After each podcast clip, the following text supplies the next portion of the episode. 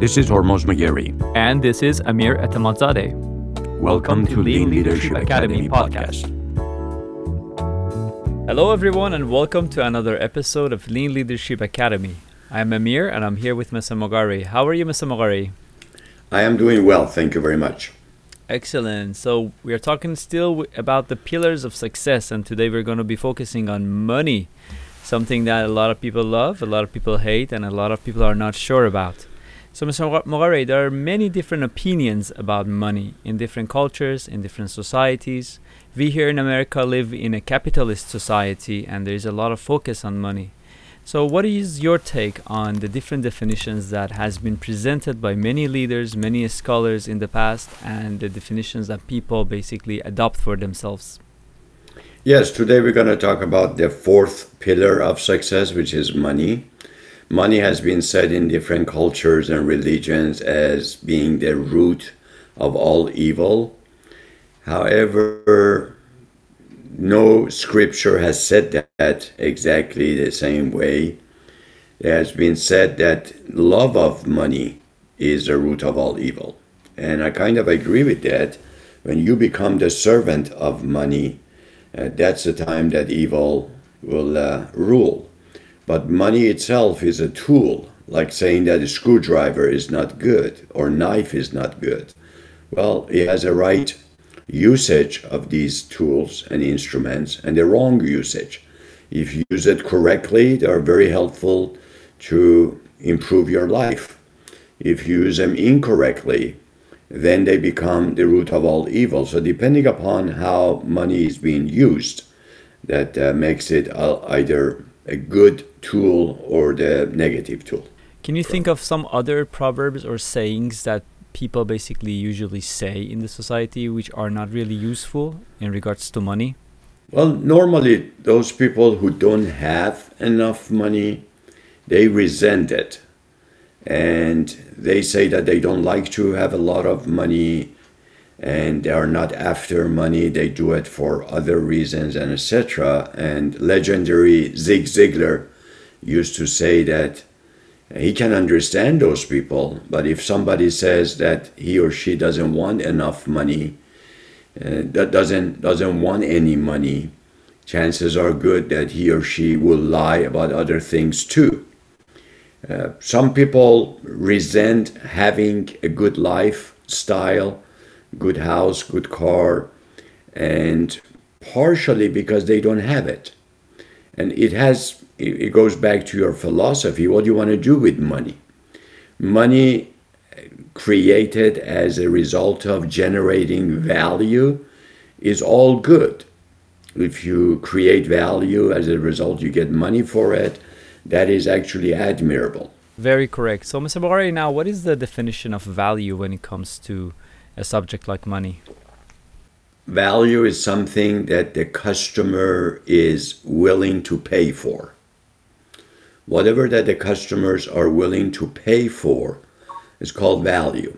And it is very important that uh, we get money or reward as a result of rendering value to the community or to the marketplace in general. However, value orientation and being valuable to the marketplace has to be in a positive way and worthy cause. Uh, for instance, you can create something that some evil customers are willing to pay for I wouldn't call that value and I wouldn't consider you value creator. It has to be positive and it has to be based on service orientation. The late Mr. Jim Rohn, my late mentor, used to say that success is okay as long as is achieved at the service of others, not at the expense of others. So, in other words, if you like to become successful by rendering value in a positive way and offering service to the community and to the marketplace, that success is rightfully yours. And there is nothing wrong with money or the value that you accumulate, the house that you buy, the charity that you give, the hospitals that you build and etc. The problem is that sometimes money is accumulated as a result of doing something negative for the community. And even though the community is willing to pay for it, a segment of community, uh, a negative or wrong segment of community is willing to pay for it, I wouldn't consider that a valuable act. Yeah, I completely agree with that also. And an example that comes to my mind is sweet snacks that some of these companies make for young children. They're colorful, they're beautiful, they're delicious, but they have a lot of sugar in them. And at the same time, there's a lot of also colors in them, which are not good for for the body because the body has to digest them. So they're they're being bought, but they're not really serving a service. That, that is that is very true, and unfortunately, a lot of people, when you talk to them and ask them why they are in business or why they would like to go in business, their answer is kind of shallow, and they say they go in business because of money, and they want to be in business for themselves so they can make money. Of course, money will be a byproduct of something else. But if you say that you are in business for money, then you might as well sell drugs because there is a lot of money in there. Yeah. Of course, I don't have any first-hand experience myself, but I've been told that there is a lot of money in that business. That is not the value and that's not the service we are talking about. It has to be something that is at the service of others, not at the expense of others. Selling drugs or selling sugary snack is at the expense of others. Some other people get sick for you to get rich. That's and correct. going going going to business is like breathing oxygen. Oxygen is necessary for life, but that is not the reason for living. So, in other words, if somebody asks you, Why are you on this earth? and you say to consume oxygen, you see, they will come and take you to a safe place because that is not the right answer for it. So you are not in business for money.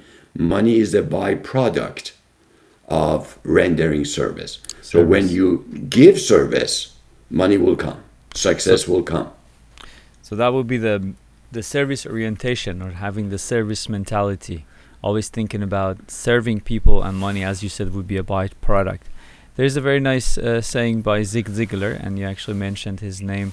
I don't know if I'm saying it correctly, but correct me if I'm wrong. He said, If you help enough people get what they want, you will have everything you want. Is that the sentence? That is correct. That's correct. Uh, he says that actually in one of his books, See You at the Top. I think he mentions it many times, uh, 30 times or, or so. And the, the main theme of the book is that that you really have to serve others in order to get to the top of your life and your industry and everything else.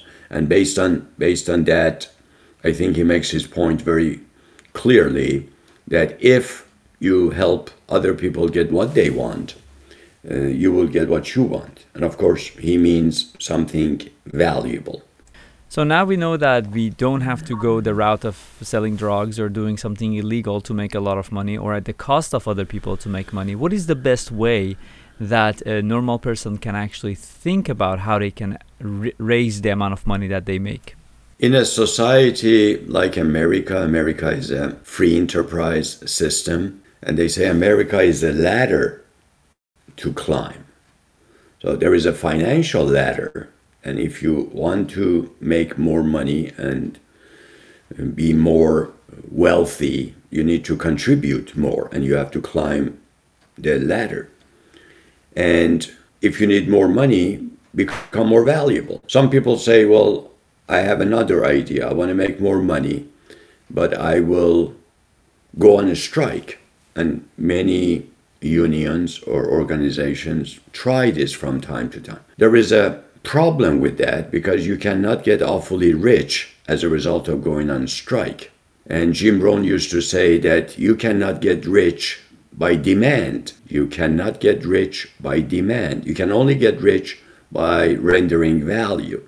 So a strike will give you a little bit more money, but not a huge difference. If you are making $17.25, you may be able to make $17.50 if you go on a strike. But there is no way that they would give you $35 an hour by going on strike. So you can never double your value. But you can easily double your value if you learn what exactly you need to do, what skills, what knowledge, what abilities you need to have. Another way is to push the legislation and government to raise the minimum wage. For example, if the minimum wage right now is $10 an hour, some people are pushing legislation to have it at $15 an hour.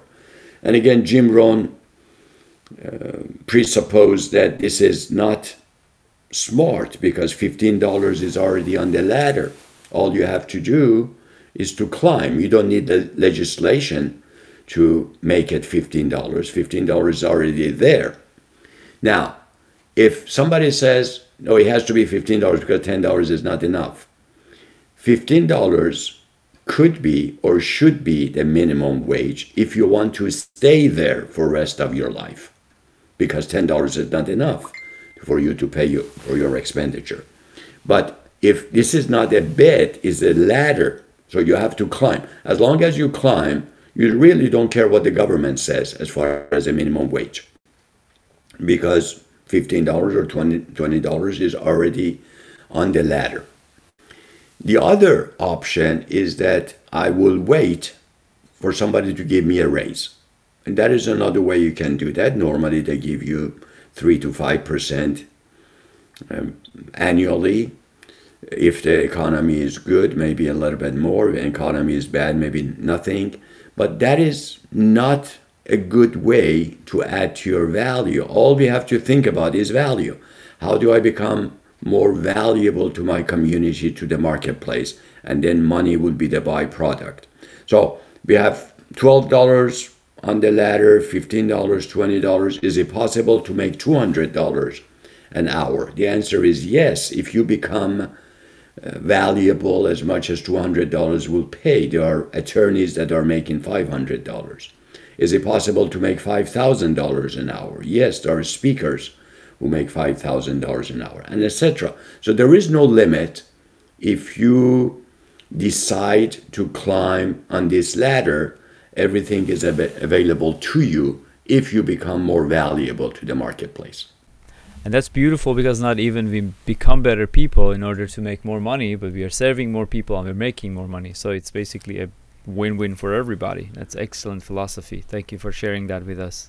Sure. And and yeah, becoming more valuable, nobody can steal it from you. Once you learn how to become more valuable and render more service, that is yours to keep forever. Mm-hmm. Excellent. And if you lose that job, if you move your country even, you still have the values with you. You can get a better job or different job or Correct. different job in a, a different country. Excellent. So, Mr. Mogari, uh, with uh, the respect to self-esteem, which we talked about last couple of sessions, and the the feeling that I be- uh, deserve something, a feeling of deserving, basically. How does that relate to money? How would my self-esteem affect the amount of money that I make? To have self esteem is to know your personal worth. What is your worth? And over here, we're only talking about financial worth because we're talking about money, but there are different worth for uh, as, as a person, as a citizen, as an uncle, as a father, as a mother, and etc. But over here we are emphasizing on uh, the financial worth. You have to know what your worth is. And your worth is not that you are working hard because everybody is expected to work hard. Work is supposed to be hard. Work is supposed to be creating value. So that is not your worth that makes you equal with everybody else. But knowing your worth, meaning that how much value you are creating for the organization or for the community or the marketplace, then you will have confidence in your skills and abilities.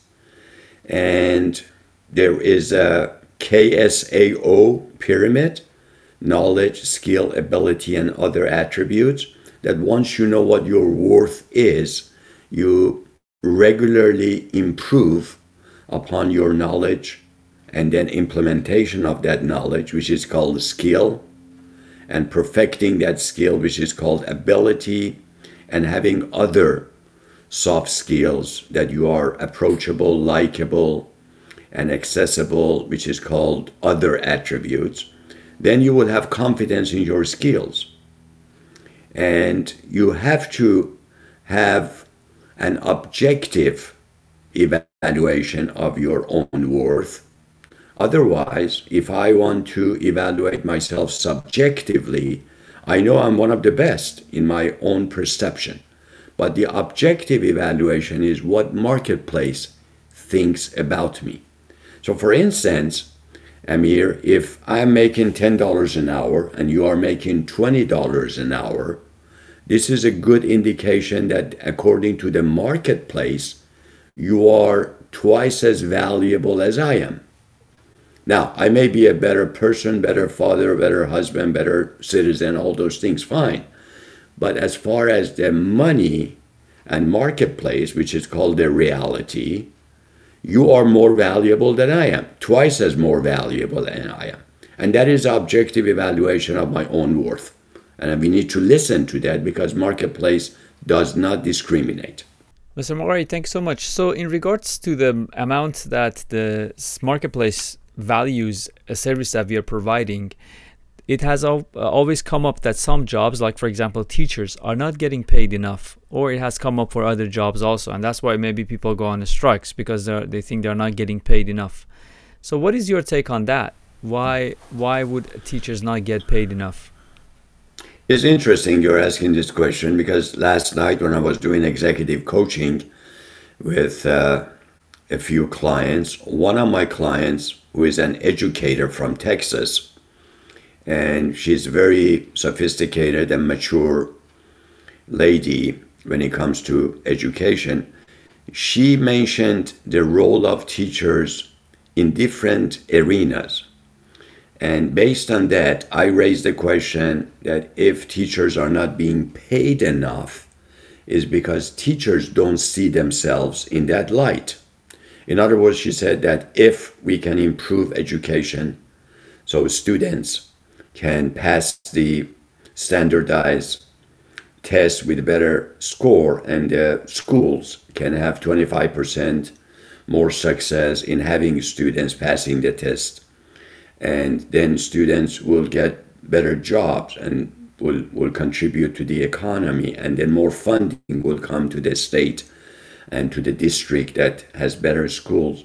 And then as a result, everybody will know the financial impact of good teachers. And that is something that is missing in the area of education. Today in academia, we are not talking much about the financial, the positive financial impact that the university professors or teachers can can make. When we are talking about famous universities like Harvard or Stanford or MIT, we are thinking about buildings. We forget that there are professors that make Harvard or Stanford or MIT those schools. There are Berkeley professors who make Berkeley famous. The same thing goes for high schools and elementary schools. However, if we cannot compare it against the value that these teachers bring to the community in terms of financial uh, rewards, then of course we say that this is what the funding we have and this is what we will have to pay to our teachers. Teachers are worth a lot more if somebody like this client of mine who is an educator can prove with numbers and dollars that teachers are bringing more value to the marketplace. Thank you, which sounds like a very difficult thing to do. So, Mr. Roy, for the last question of this session, uh, let's talk about the different types of self esteem that, that are related to money. I believe that there are three major different types of self esteem. I'm sure that psychologists have different categories and more scientific divisions or uh, classifications for self esteem. But the number one type of self esteem is inflated self esteem. Inflated simply means that you think you are a lot better than what you actually are, and that it is not healthy.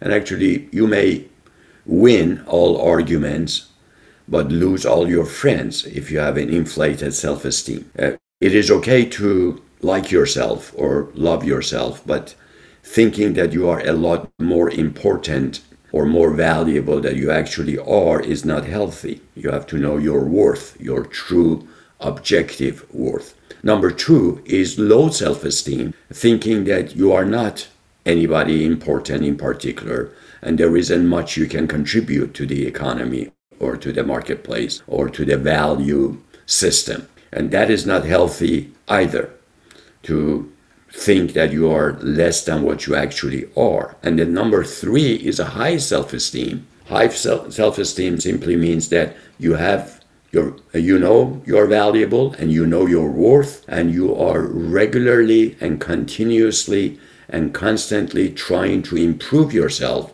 which is the Kaizen principle. Kaizen simply means on a regular basis, you try to incrementally improve yourself in all aspects. So if you exercise Kaizen in self-esteem area, you regularly become more valuable. As a result, you know your worth better and better, and you can contribute to the community and to the marketplace more. Thank you so much. So I hope that our listeners took a lot of lessons from the talk today to be more service oriented and help the society grow and by that create more value for them for themselves and for the people who get their services. Mr. Mogari, I wanted to thank you for taking the time for this podcast and is there any last words? The only last word that I'd like to mention is the difference between humility and humiliation. Humility is serving others with value, while humiliation is tearing yourself down in the process. Of course, the second one is not preferred, and you need to have the humility to serve others with value, but never tear yourself down in the process to think that you have no value to offer. Excellent. Thank you so much for that closer. If our listeners have any questions, they can go to llausa.org and click on contact and send us any questions or any comments that they have. Thank you so much, Mr. Mori. Until our next podcast, I hope everybody stays well. Thank you very much. My pleasure. This was a production of Lean Leadership Academy. For more information, please visit llausa.org. Thank you.